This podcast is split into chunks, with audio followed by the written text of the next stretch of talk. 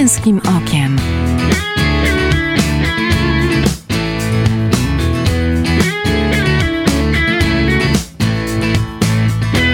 Zapraszam Michał Bondyra.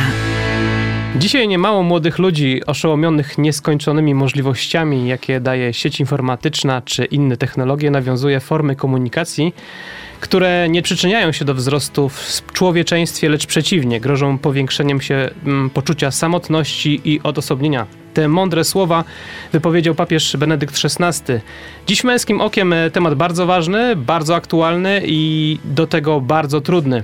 Porozmawiamy o tym, jak internet, e, świat wirtualny wpływa na nasze dzieci, na ich rozwój i na ich relacje z nami.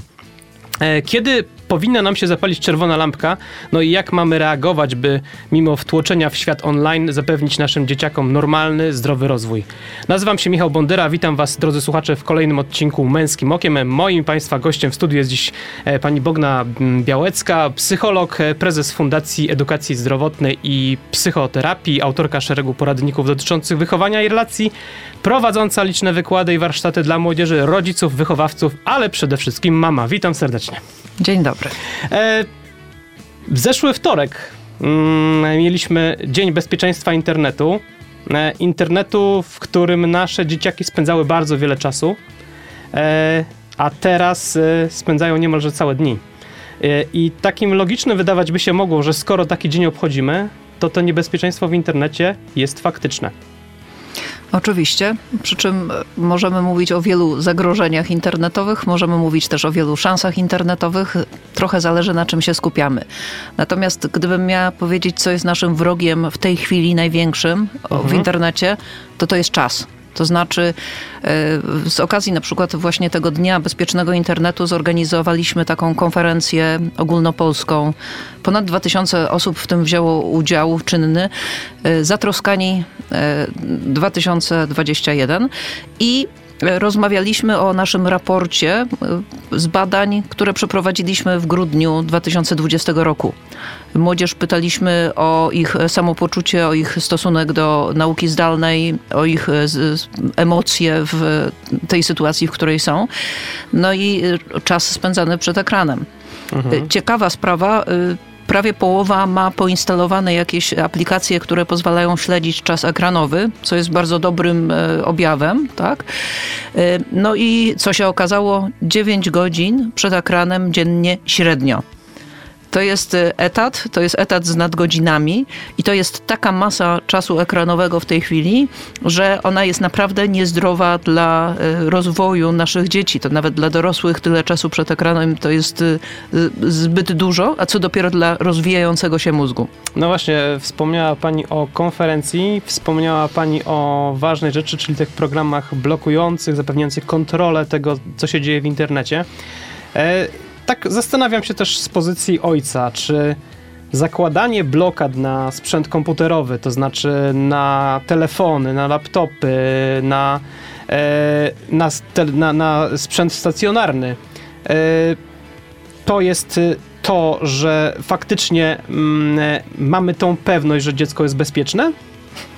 Nie mamy absolutnie tej no pewności, to wiadomo. Natomiast pytanie, czy to w ogóle robić? E, I odpowiedź jest e, prosta. Tak, warto mhm. to robić. E, dlaczego? Między innymi ze względu na niewielką samokontrolę u dzieci i młodzieży. To jest umiejętność, która nam się rozwija. Ona tak naprawdę rozwija się do 25, 23, 5 roku życia. Zdolność takiej naprawdę samokontroli. W internecie, w, w, też w samych komputerach jest taka masa pokus, że dzieci i młodzież sami mówią, że im jest trudno się opierać. Mhm. E, czyli pe, pewne e, narzędzia pozwalające, pomagające im w nauczeniu się takiej samokontroli i w planowaniu tego, co będą robić, jak będą robić w, w internecie przed ekranem, to jest bardzo pomocna sprawa.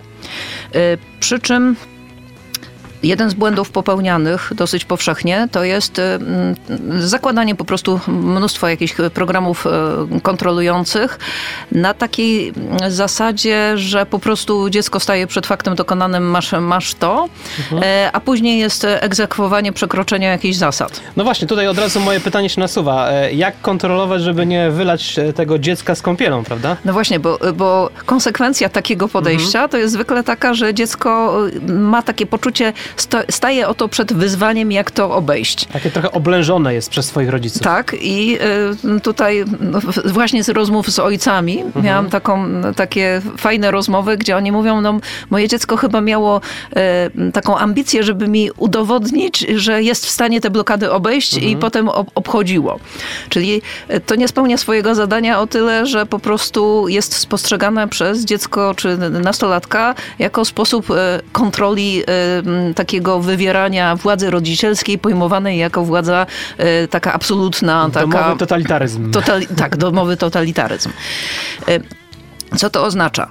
Y, y, no owszem, z małymi dziećmi mhm. to y, możemy ich postawić przed faktem dokonanym. Dostajesz komputer, ale on na przykład śledzi czas ekranowy i sprawdza, gdzie byłeś w internecie.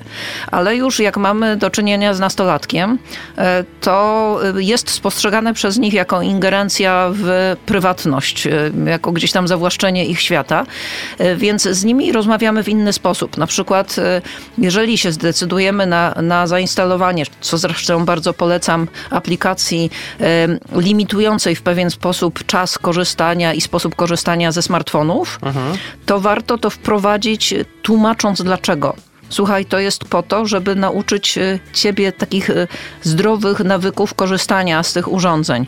To jest po to, żebyś nie był na smyczy smartfonu, żebyś nie reagował e, nerwowo na każde powiadomienie, które się pojawi i żebyś nie tracił czasu na rzeczy, na które tak naprawdę nie chcesz tracić czasu. Tak? Przeglądanie jakichś głupawych powiadomień, z czego nic nie wynika.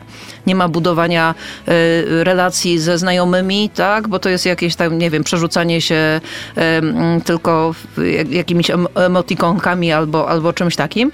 E, tylko, że dzięki temu, że masz na przykład limit czasowy, Y, który możesz y, wykorzystać na smartfonie, będziesz bardziej się zastanawiać nad tym, jak ten czas wykorzystasz. Mhm.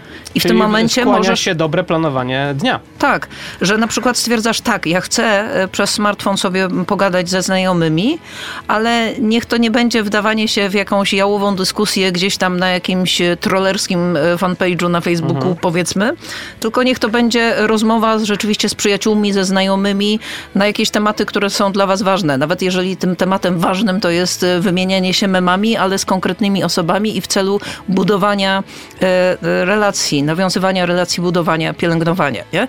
a nie tracenie czasu. Albo nie, że wchodzisz, zaczynasz oglądać jakiś filmik, potem zaczynasz, dochodzisz do momentu, kiedy, nie wiem, patrzysz na film, gdzie jakieś, jakieś węgorze są wydobywane za pomocą czegoś tam, skądś tam, takie typowe zabijacze czasu. Wiedz, co chcesz robić. Mhm. No? to jest szczególnie trudne, no właśnie to, co pani powiedziała, u dzieciaków, e, szczególnie też dojrzewających, bo no jakby dla nich e, ten wirtualny świat jest jakby z, z środowiskiem naturalnym. Ale z drugiej strony, e, no nie mają tego poczucia, że są gdzieś wtłaczani w kolejne zawijające się pętle czasowe, prawda? Mhm. I i to jest chyba najważniejszą rzeczą, którą tutaj pani powiedziała, to jest chyba kwestia naszej, ojcowskiej, ale w ogóle rodzicielskiej relacji z dziećmi i rozmawiania. No oczywiście, że tak. Mhm. W ogóle, gdybym miała myśleć o takiej y, poważnej zasadzie, to znaczy y, Rodzice często się poddają, jeżeli chodzi o świat wirtualny, w tym sensie, że stwierdzają, to nie jest moje środowisko, y, to ja tam wielu rzeczy nie rozumiem, więc ja po prostu w to w ogóle nie wchodzę. A to oznacza, że opuszczamy nasze dzieci w przestrzeni, w która jest dla nich bardzo ważna, która im zajmuje też dużo czasu. Więc chyba taka podstawa to jest w ogóle rozmawiać o tym. Rozmawiać o tym na przykład, co, co ciebie interesuje, co robisz, jak spędzasz czas, co ci się podoba, co ciebie irytuje. Wytłumacz mi pewne rzeczy. Mhm. No i też słuchania chyba, nie tylko e, nastawiać się na przekaz, ale też na odbiór. No oczywiście. E, fajna sprawa to jest taka, że Na przykład, no mm, teraz oczywiście od roku nie, ale y, normalnie prowadzimy jako fundacja dużo warsztatów z młodzieżą, takich bezpośrednich. To też jest okazja pogadać i zapytać, a w co gracie, a dlaczego akurat w to. Mhm. I potem się okazuje, że te y, dzieciaki i młodzież z wielką chęcią tłumaczą, dlaczego coś jest dla nich fascynujące. Mhm. I podobnie Wprowadzają jest, do swojego świata. Tak, podobnie jest z rodzicami, że jak zapytają, nie, nie jak stwierdzą od razu, że ta gra jest idiotyczna i w ogóle mhm. tracisz czas, tylko zapytają, co w tym jest takiego interesującego, to oni chcą tłumaczyć, dlaczego to jest fajne.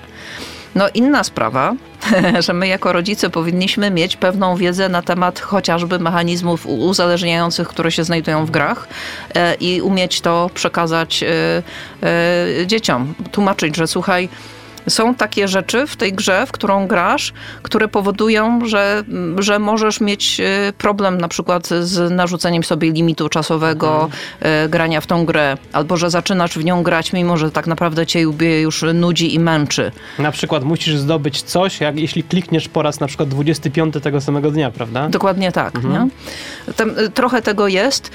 Nie mamy czasu, żeby to wszystko tłumaczyć tutaj, ale bardzo zachęcam, żeby odwiedzić prowadzoną przez nas stronę rodziców rodzice.co, mhm. rodzice co, y, bo tam tłumaczymy na przykład pewne mechanizmy związane z grami chociażby, czy z mediami społecznościowymi i tak dalej y, to jest y, strona dla rodziców, po to, żeby rodzice poczuli się pewni, bardziej pewnie mhm. i bardziej kompetentnie właśnie w tym obszarze świata wirtualnego swoich dzieci bardziej zrozumieli dzieci.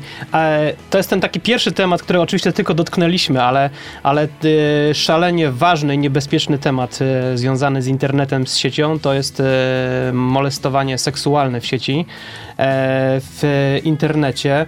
No właśnie, tak zastanawiam się, mm, jak duży to jest problem i której grupy wiekowej najbardziej on dotyka w tej chwili?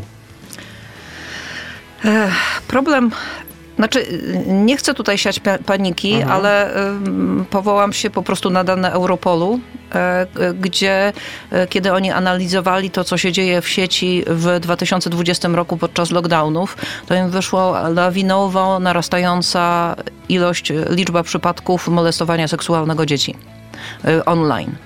Między innymi dlatego, że mm, no właśnie lockdown, to wszystko się przeniosło do sieci, także właśnie wykorzystanie seksualne. Y, do tego stopnia, że mm, gdzieś policja w poszczególnych krajach zajmująca się takimi przestępstwami musiała wybierać, które jest bardziej naglące i bardziej niebezpieczne. Y, był taki, taki zalew.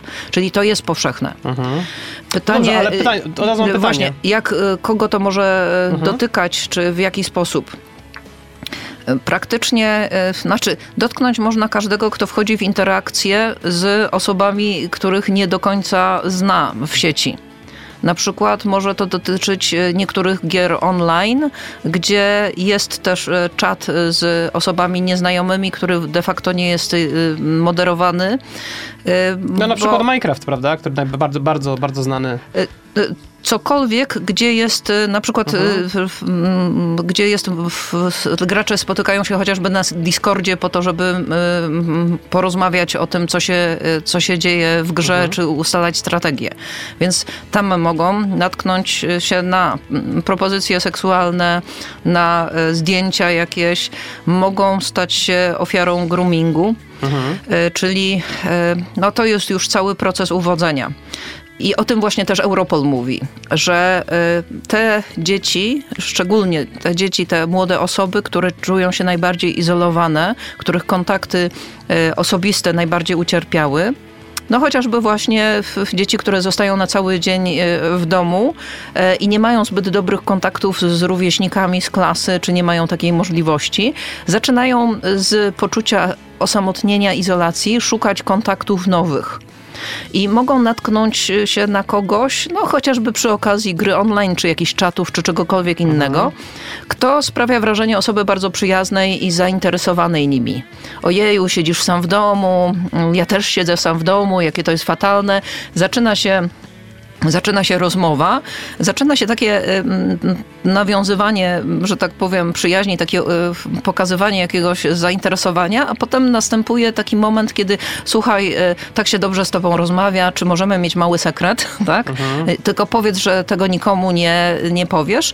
I potem następują kolejne, to znaczy tutaj nie mamy czasu, żeby opisać cały proces groomingu, ale generalnie to jest, są etapy wzbudzenie zainteresowania, nawiązanie relacji, potem etap takiego znieczulania na treści przede wszystkim pornograficzne, mhm. czyli pokazywanie na przykład dowcipów z elementami pornografii, potem przechodzenie na takie bardziej de facto pornograficzne, a później właśnie ten element pod tytułem prześlij mi jakieś swoje zdjęcie takie intymne, oczywiście ogromne pochwały, pokaż coś więcej, pokaż coś więcej, mhm. a potem już jest etap szantażu.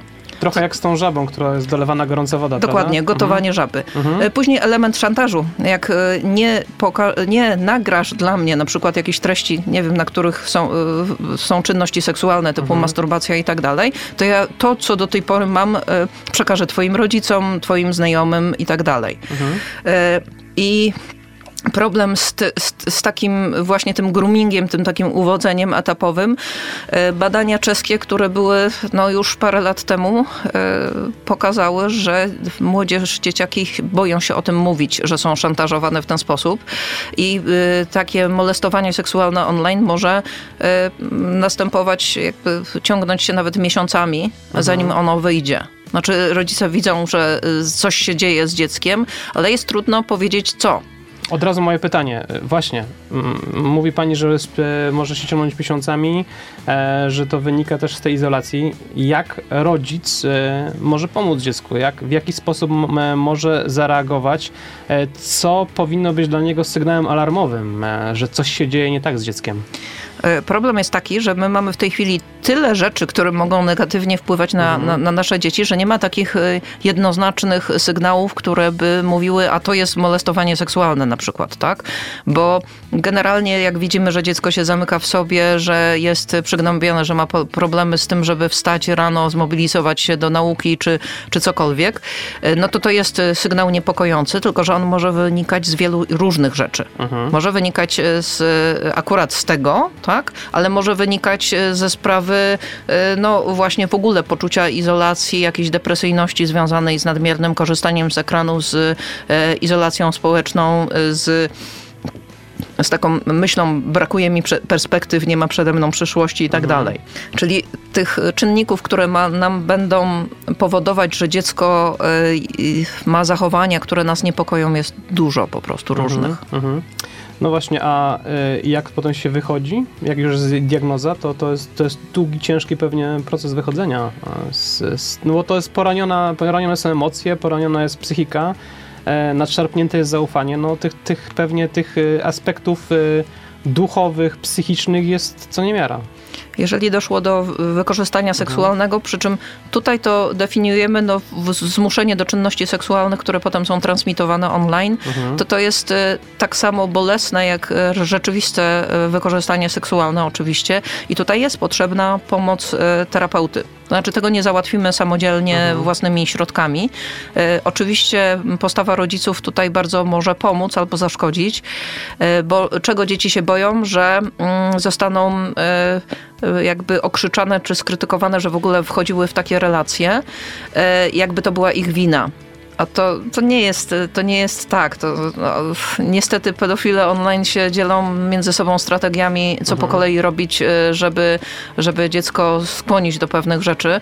E, I mają przewagę, są dorośli i wiedzą dokładnie, co robią i dlaczego w ten sposób robią. Tak? Wykorzystują taką jednak naturalną ufność e, dzieci, potrzebę relacji, potrzebę bliskości emocjonalnej. Mhm. Czyli dziecko nigdy nie jest winne. To jest, to jest podstawa. Od razu mam pytanie, mhm. czy jeśli zapewniamy y, maksymalnie dużo, dajemy z siebie maksymalnie dużo jako rodzice, jako ojcowie, e, tych emocji, e, nawet przytulania, czy, czy to może ustrzec dziecko, y, bo może nie mieć tych deficytów i nie, nie, nie szukać tego gdzieś na zewnątrz? Tak, to znaczy jak najbardziej. Mhm. Nasze wsparcie emocjonalne i nasze wsparcie też mm, no, no każdego typu. E, bardzo pomaga, bo tutaj można się odwołać do tych pięciu języków miłości, o których mówi Gary Chapman, mhm. czyli że czas spędzany razem, gesty miłości, właśnie na przykład przytulanie, słowa miłości, mówienie, że się kocha dziecko, rozmowy z nim w ogóle. Też on mówi o służbie i o darach, czyli że dajemy jakieś drobne prezenciki, nie chodzi o jakby cenę tego, tylko mhm. że to są takie drobiazgi pomyślane z myślą o naszym dziecku, czy czy w innej relacji, typu wiemy, że nasze dziecko uwielbia dżemik jakiś tam truskawkowy, to co jakiś czas ten dżemik się Rano pojawia. przed pracą lecimy po dżemik truskawkowy. Na przykład, nie? E, I e, służba to są też takie, takie właśnie e, mhm. małe gesty, małe gesty mm, świadczące o miłości. To to wszystko warto wykorzystywać po to właśnie, żeby mm, dać to poczucie, nie jesteś sam, mhm. bardzo cię kochamy, bardzo cię wspieramy. Z tym tylko, że to nie załatwi wszystkiego, dlatego że dzieci nastolatki bardzo potrzebują relacji rówieśniczych. I w momencie, kiedy są izolowani w domu i nie mają tych relacji rówieśniczych, to oni będą szukać rówieśników. A mhm. e, no właśnie, e, spora niestety strategia tych predatorów seksualnych online to jest udawanie rówieśnika. Mhm.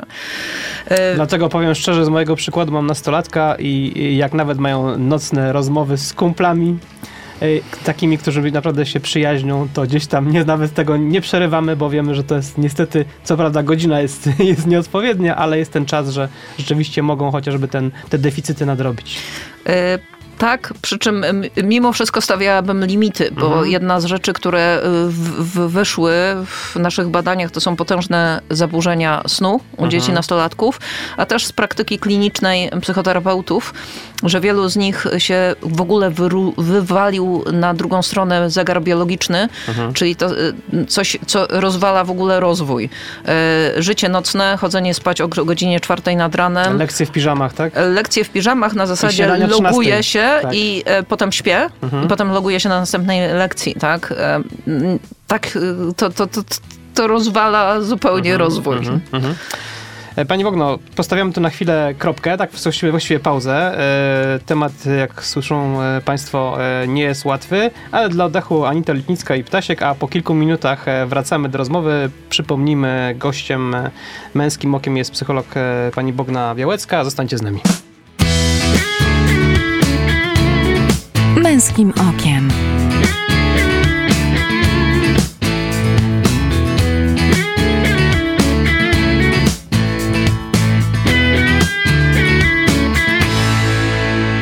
Witam po przerwie, nazywam się Michał Bondyra, to jest program Męskim Okiem. E, od ponad e, no, 20 minut rozmawiamy dziś z panią Bogną Białecką, psycholog, prezesem e, Fundacji Edukacji Zdrowotnej i Psychoterapii, autorką szeregu poradników dotyczących wychowania i relacji, prowadzącą liczne wykłady, warsztaty dla młodzieży, rodziców, wychowawców, ale też przede wszystkim mamą. Witam ponownie. Witam. E, ta pierwsza część to była taka e, e, dosyć mocna, bardzo mocna, bo mówiliśmy o, o, tych kontrolach rodzicielskich, mówiliśmy przede wszystkim o, tym, o, ty, o tych przestępstwach seksualnych w internecie. W tej drugiej części chciałbym dotknąć tematu, pewnie dotknąć, bo też temat rzeka, ale, ale tematu nauki online. Nauka online wiemy doskonale, że, że nastolatki szczególnie spędzały już wcześniej godziny w internecie. Teraz ten e, czas podwoił się, może potroił, przez to, że, że nie mogą chodzić normalnie do szkoły, tylko muszą przed tym pudełkiem siedzieć ekranem i, i, i wciąż e, być w tym wirtualnym świecie. E, no właśnie, to zacznę od takiego pytania e, chyba takiego podstawowego. Czy ta nauka w ogóle online jest dużo, dużo mniej efektywna niż ta prawdziwa face to face z, z, z nauczycielem, z rówieśnikami? To skomplikowane, Aha. że tak powiem, dlatego że to zależy od masy czynników. Mhm. Na przykład e, ci nauczyciele, którzy są bardziej sprawni w posługiwaniu się technologiami i są dobrymi metodykami, e, potrafią e, pewne rzeczy wypośrodkować, to znaczy że nie tylko jest jakaś lekcja online, ale że są też y, możliwe do wykonania zadania niejako domowe, mhm. samodzielnie przez uczniów i to jest jakoś ze sobą harmonijnie powiązane. Dlatego, że sama nauka online przez ekran mhm. ma całą masę niedogodności. I tutaj, oj, można by wymieniać, y, może kilka rzeczy wymienię. Pierwsza sprawa to jest łatwość rozproszeń. To znaczy, nie mamy kontaktu wzrokowego nigdy z nauczycielem e, online, dlatego że samo umiejscowienie kamerki. Nie mamy kamerki w centrum e, ekranu, tylko mamy ją zwykle powyżej albo poniżej, co oznacza, że nigdy nie nawiążemy kontaktu wzrokowego z naszym rozmówcą. Y, I to y, ma szereg konsekwencji, bo na przykład jak tego kontaktu wzrokowego nie ma, to my nawet będąc zainteresowani tematem, jest taka prawidłowość, że jak ktoś na nas w ogóle nie patrzy, to my tracimy zainteresowanie mhm. tym tematem. Łatwiej nam się rozproszyć, bo pojawia się, pojawia się pokusa pod tytułem otworzyć drugi drugą zakładkę chociażby w komputerze no tak, i sobie bo, bo pograć. kamerka paska z, z, naszego z ekranu nie, nie łapie, tak? Dokładnie. I sobie w tym czasie pograć w jakąś taką e, odmurzającą gierkę z serii IO, na przykład mhm. jakieś tam e, Slither IO czy inne tam pełzające węże po ekranie, która de facto jest zabijaczem takim czasu. Ale jest łatwo ulec tej pokusie, bo nie ma tego, że nauczyciel na nas spojrzy, spojrzy nam w oczy i się spyta, czy wszystko jasne, chociażby. Mm -hmm. Druga rzecz, brak interakcji, to znaczy e, nauczyciel może e, zadawać pytania, czy coś jest jasne, prosić dzieci do odpowiedzi, czy młodzież, natomiast nie ma tego, co jest w klasie, że on na jednym rzutem oka ogarnia całą klasę i widzi, kto jest rozproszony, do kogo trzeba podejść i go przywrócić do rzeczywistości, bo nawet jak ma klasę na Na przykład, te, te, te okienka, mhm. to nie ma całej klasy naraz przed oczyma, prawda? E, jest też chociażby mm, y, kwestia y, czytania z ekranu, gdzie mamy już dużo badań pokazujących, że my inaczej czytamy z ekranu, a inaczej z książki i że łatwiej nam przeskakuje wzrok i pomijamy rzeczy istotne. Czyli, że trudniej nam czytać ze zrozumieniem z ekranu mhm. chociażby.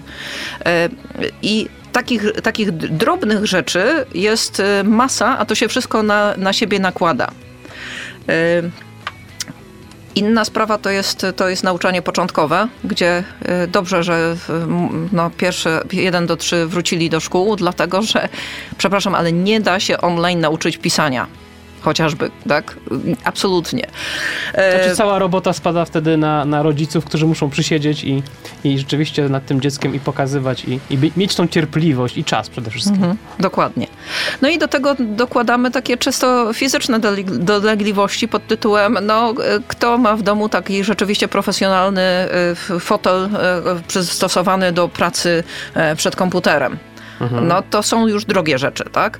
E, kto ma rzeczywiście taki ekran, który ma wszystkie możliwe filtry, który jest duży, który jest e, jasny, który jest, e, kto ma sprzęt, który jest wystarczająco dobry i połączenie internetowe, które jest wystarczająco dobre, żeby być cały czas w dobrym kontakcie z resztą klasy. Naświetlenie chociażby, prawda? Oświetlenie, tak. Przestrzeń, biurko, mhm. które pozwala na to, żeby rozłożyć te podręczniki. No to są wszystko rzeczy, że gdyby e, chcieć, e, no i właśnie i tymczasowość, bo cały mhm. czas się nam mówi jeszcze dwa tygodnie, jeszcze miesiąc, więc nikt w gruncie rzeczy nie przerabia e, pokoju dziecka, żeby je dostosować do przekształcenia w taki pokój do nauki z dużym biurkiem, z do, dobrym sprzętem, z dobrym połączeniem internetowym i tak dalej. Mhm, mhm. E, no właśnie, a mówimy tutaj o skuteczności e, nauczania online, a ja chciałem zapytać o aspekt rozwoju społecznego. To jest chyba rzecz, która e, jeśli chodzi o dzieciaki, Dobrze, że te dzieciaczki nasze od 1 do 3 poszły rzeczywiście do szkoły, bo, bo też widzę, mm, jak potrzebowały tego, tego, tego bycia z rówieśnikami, nie wiem, biegania, rzucania się śnieżkami w tej chwili. Ale, ale na przykład nastolatki mają z tym wielki problem, bo to jest w ogóle taki też czas rozwojowy, gdzie, gdzie oni potrzebują chyba tego mocno społecznego, tego, tego towarzystwa. E, no właśnie, a to zostało to zabrane. Dokładnie tak Przy czym rozumiem to, że dużo korzystają z komunikatorów i ze sobą mhm. rozmawiają, ale to jest proteza. To znaczy, naprawdę, to jest bardziej takie gaszenie pożaru na, mhm. na bieżąco, niż coś, co rzeczywiście sprzyja rozwojowi relacji. Bo przede wszystkim w tej komunikacji zapośredniczonej, czyli następującej przez ekran, to właśnie z jednej strony to, o czym już mówiłam, brakuje nam mowy ciała, brakuje nam kontaktu, kontaktu wzrokowego, ale pojawiają się jeszcze dodatkowe problemy pod tytułem zawieszenia mhm. które już w tej chwili się pojawiły badania, które pokazują, że jeżeli nam ktoś zamarza na ekranie, e, to to bardzo źle działa na naszą relację. To znaczy, e, my na tym się nie skupiamy, zdajemy sobie sprawę, że to jest tylko takie e, no, problem techniczny, mhm. ale na poziomie takim nieświadomym to odbieramy jako ucieczkę, czy jako lekceważenie, jako jakieś negatywne emocje tej I drugiej co, osoby. też gubimy na przykład wątek w rozmowie. Gubimy, gubimy, gubimy wątek, ale też gorzej się czujemy w tej relacji. Mhm. I... No a jakie może być antidotum na, na, takie, na takie sytuacje? To znaczy, e, nic nie zastąpi spotkań osobistych, niestety, uh mhm, -huh, tak? Uh -huh. Bardzo mi się podoba, taka jest propozycja, mamy taką pan, panią biolog Sylwię Ufnalską, tutaj też e, w Poznaniu uh -huh. działającą, która jest jednocześnie redaktorem tekstów naukowych i która zro, zrobiła takie, takie zalecenia dotyczące możliwo, możliwości, no właśnie, e, prowadzenia szkoły w tej sytuacji, w jakiej jesteśmy. I ona sugeruje coś, co, za czym jestem po prostu w 100% pod tytułem organizowanie e, zajęć e, e, terenowych. Mhm. Czyli, że niewielkimi grupami, nie całą szkołą naraz, tak, ale idziemy na wyprawę do lasu. Piątkę, gdzie, szóstkę na przykład, tak? Tak, czy, czy, no, czy, czy, jako, czy nawet całą klasą, mhm. ale trochę, trochę podzieloną na grupy. Mhm. I mamy zajęcia po prostu praktyczne typu, no przecież Wielkopolski Park Narodowy na przykład u nas. I to wszystko, co w nim jest, to jest doskonały materiał do zajęć terenowych dotyczących i geografii, i przyrody, mhm. i historii, i wszystkiego.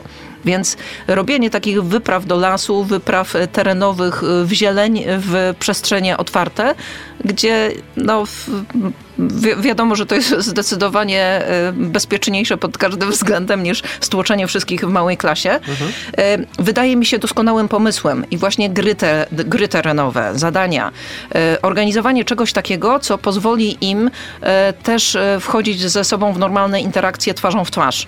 To jest bardzo, bardzo byłabym szczęśliwa, gdyby coś takiego się zadziało w szkołach naszych. Mhm. E, mówimy o tych relacjach społecznych między rówieśnikami. E, ja też e, widzę i, i, jestem ciekaw, czy to jest odosobnione, czy rzeczywiście to jest jakaś taka też tendencja, jak bardzo potrzebne są te relacje na linii dziecko, ojciec, dziecko, rodzic, ale właśnie takie gdzieś wspólne wyjście, pogranie w piłkę, wspólne wyjście do lasu. E, chyba to też jest bardzo ważne, żebyśmy też tego nie przegapili przy tym całym natłoku tej takiej teraz chorej sytuacji, różnych obostrzeń i tak dalej, e, żebyśmy też e, nie zgubili tej relacji między nami, prawda? Jak najbardziej. Przy czym na przykład y, fajny pomysł, który w ogóle padł z ust kilku niezależnych od siebie ojców, z którymi rozmawiałam, mhm. to było wykorzystanie tego, że my trochę więcej musimy być ze sobą, do zrobienia czegoś sensownego wspólnie. I na przykład jeden z ojców opowiadał, jak to kupili takiego totalnego rzęcha kłada, który generalnie był już do wyrzucenia. chyba nawet go dostał, bo właściciel był szczęśliwy, że nie musi tego złomować. E, przy czym ojciec się nie znał zupełnie na tym, na nakładach. Mówi, razem z synem szukaliśmy online różnych instrukcji, czyli wykorzystywaliśmy ten internet w sposób konstruktywny, a później razem uczyliśmy się, jak go e, naprawiać. Więc moment, w którym e, można było odpalić tego kłada i sobie pojeździć po podwórku, e, to był moment niesamowitego triumfu i takiego poczucia, a zrobiliśmy razem mhm. coś niesamowitego. Jasne, że nie każdy będzie miał warunki do tego, żeby coś... Nie aż, każdy dostanie kłada. Tak, tak spektakularnego Aha. zrobić, ale na przykład pomysł wspólnego nauczenia się czegoś, opanowania wspólnie nowej jakiejś umiejętności wydaje mi się bardzo dobry. Tym bardziej, że to jest konkret nie? Taki mężczyźni, mam wrażenie, lubią tak, robić konkrety, tak, a nie tylko, że tak. sobie pójdziemy i pogadamy ze sobą, nie? To prawda, to prawda. Najbardziej się zgadzam. No właśnie, bo tutaj mówimy o tym, jak ważne są te relacje, jak ważne jest to podtrzymanie tych relacji społecznych na linii rówieśników, na linii rodzic-dziecko. No ale pokażmy też z drugiej strony, dlaczego to jest takie ważne. E, te emo emocje e, tak e, rozbijają dzieci, że no rozmawialiśmy trochę przed programem, pojawiają się depresje i, i, i myśli samobójcze, prawda? Tak.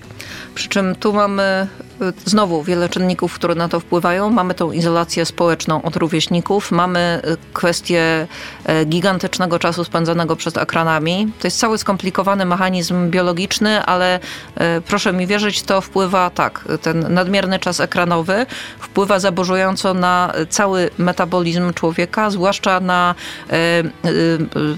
sen, na e, jakość snu, na długość snu, to wtórnie wpływa na poziomie czysto biologicznym na zwiększenie podatności na nastroje depresyjne. Czyli mhm. mamy nastroje depresyjne warunkowane jakby biologią i tym nadmiernym czasem ekranowym. E, I e, w tym wszystkim mamy jeszcze na przykład, co ciekawe, ogromną frustrację uczniów dobrych, mhm. które normalnie, e, którzy normalnie osiągali bardzo dobre e, wyniki w nauce, e, a którzy, wśród których w tej chwili okazuje się, że to jest taka szczególnie wrażliwa grupa, bardzo podatna na nastroje depresyjne, że oni sami są sfrustrowani tą nauką online. I też większość bardzo mocno cierpi, bo, bo widzi, że nie do końca potrafią się samodzielnie uczyć samodzielnie się zmobilizować do nauki na przykład. Mhm. Rezultat, no właśnie, bardzo y, dużo, duża depresyjność i na to nakłada się poczucie braku sensu. Bo 75% naszych badanych odpowiedziało, że oni nie widzą dla siebie przyszłości że patrząc na co, to, co w tej chwili się dzieje, to oni po prostu zastanawiają się, po co ja mam się w tej chwili uczyć, mhm. co z tej nauki zostanie, jakie ja mam perspektywy, jeżeli chodzi o pracę, jakie ja mam perspektywy, jeżeli chodzi o relacje, gdzie ja sobie znajdę dziewczynę, gdzie ja znajdę chłopaka, tak? E, gdzie ja znajdę przyjaciół, jeżeli mi się posypała przyjaźń, która była do tej pory z jakichś tam względów. Co ja będę robić w życiu? Czyli mają takie e, głębokie poczucie braku sensu i braku celu życiowego. I to jest 75% naszych badanych. To jest dosyć reprezentatywna mhm. grupa. Strasznie Młodsze dużo. dzieci mniej się tym przejmują, bo oni mhm. bardziej żyją chwilą. E, I taką nadzieją, o to tego, potem będą wakacje, to sobie pojedę mhm. na fajny obóz i tak mhm. dalej, i tak dalej. A e, młodzież w wieku licealnym, po, po, ponadpodstawowa szkoła, to mają to poczucie głębokiego bezsensu. Mhm. I stąd tak ważne jest e, odbudowywanie tego wszystkiego, tych wszystkich relacji, próbowanie wyjścia, alterna wyjść alternatywnych, tak? To, to, co pani mówiła, e, zajęcia szkolne, na przykład gdzieś tam na wycieczce w lesie, jakieś gry terenowe, no i też, żebyśmy nie zaniedbywali jako rodzice tych relacji. Ale jeszcze jest jedna rzecz, bo na tej naszej konferencji Zatroskani mhm. mieliśmy pana Wojciecha Przybysza z mm, Torunia, który mhm. prowadzi y, taką fundację Wędka imienia każdego człowieka. Mhm. E, oni od lat podejmują ileś tam takich e, ciekawych inicjatyw. Jedną z nich jest street working, to znaczy generalnie chodzi o e, chodzenie po ulicach, wyłapywanie jakiejś takiej młodzieży, która widać, że tam no właśnie siedzi, pije, pali i tym podobne rzeczy, zagadywanie do nich i zapraszanie ich do tego, żeby zrobić coś fajnego razem. Akurat tam w, ich siedzibie w Toruniu. Teraz to oczywiście jest mocno ograniczone, ale w ogóle idea streetworkingu, e, gdzie są już jakieś tam określone metody, jak to robić i w ogóle podejścia, e, bardzo mi się podoba, bo to jest takie, chodzimy po wolnej przestrzeni, e, rozmawiamy z ludźmi, którzy są jeszcze bardziej zdołowani niż my i wciągamy ich w robienie czegoś fajnego. Co to może być? No, mogą być jakieś prace charytatywne, które nadal są dostępne, jak y, y, y, chociażby pom pomoc w organizacji, jakieś pomocy dla osób ubogich, jedzenia i tym podobnych rzeczy. Nie? Na przykład dla starszych przynoszenie obiadów czy robienie zakupów, prawda? To też jest jakaś, jakaś opcja. Dokładnie tak. Czyli tej szans na takie prace sensowne, charytatywne, to my nadal mamy w tej chwili dużo, chociaż są ograniczenia, ale no właśnie, idea street working marketingu bardzo mi przemawia do wyobraźni. Mhm, mhm. No. To musimy już kończyć, bo czas nas niemiłosiernie goni, ale to tak chyba na koniec. Jeśli e, panowie jesteście ciekawi, e, nie macie pomysłów, ale chcielibyście kreatywnie podziałać, zapraszamy też na stronę Rodzice.co.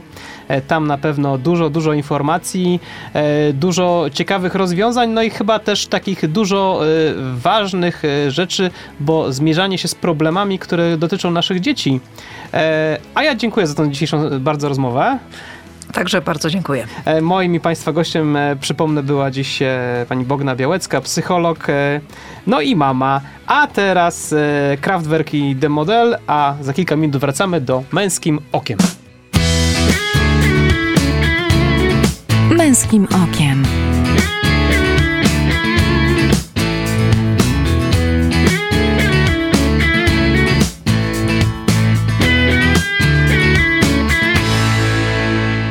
Witam po przerwie. W Męskim Okiem zapraszam na mój felieton.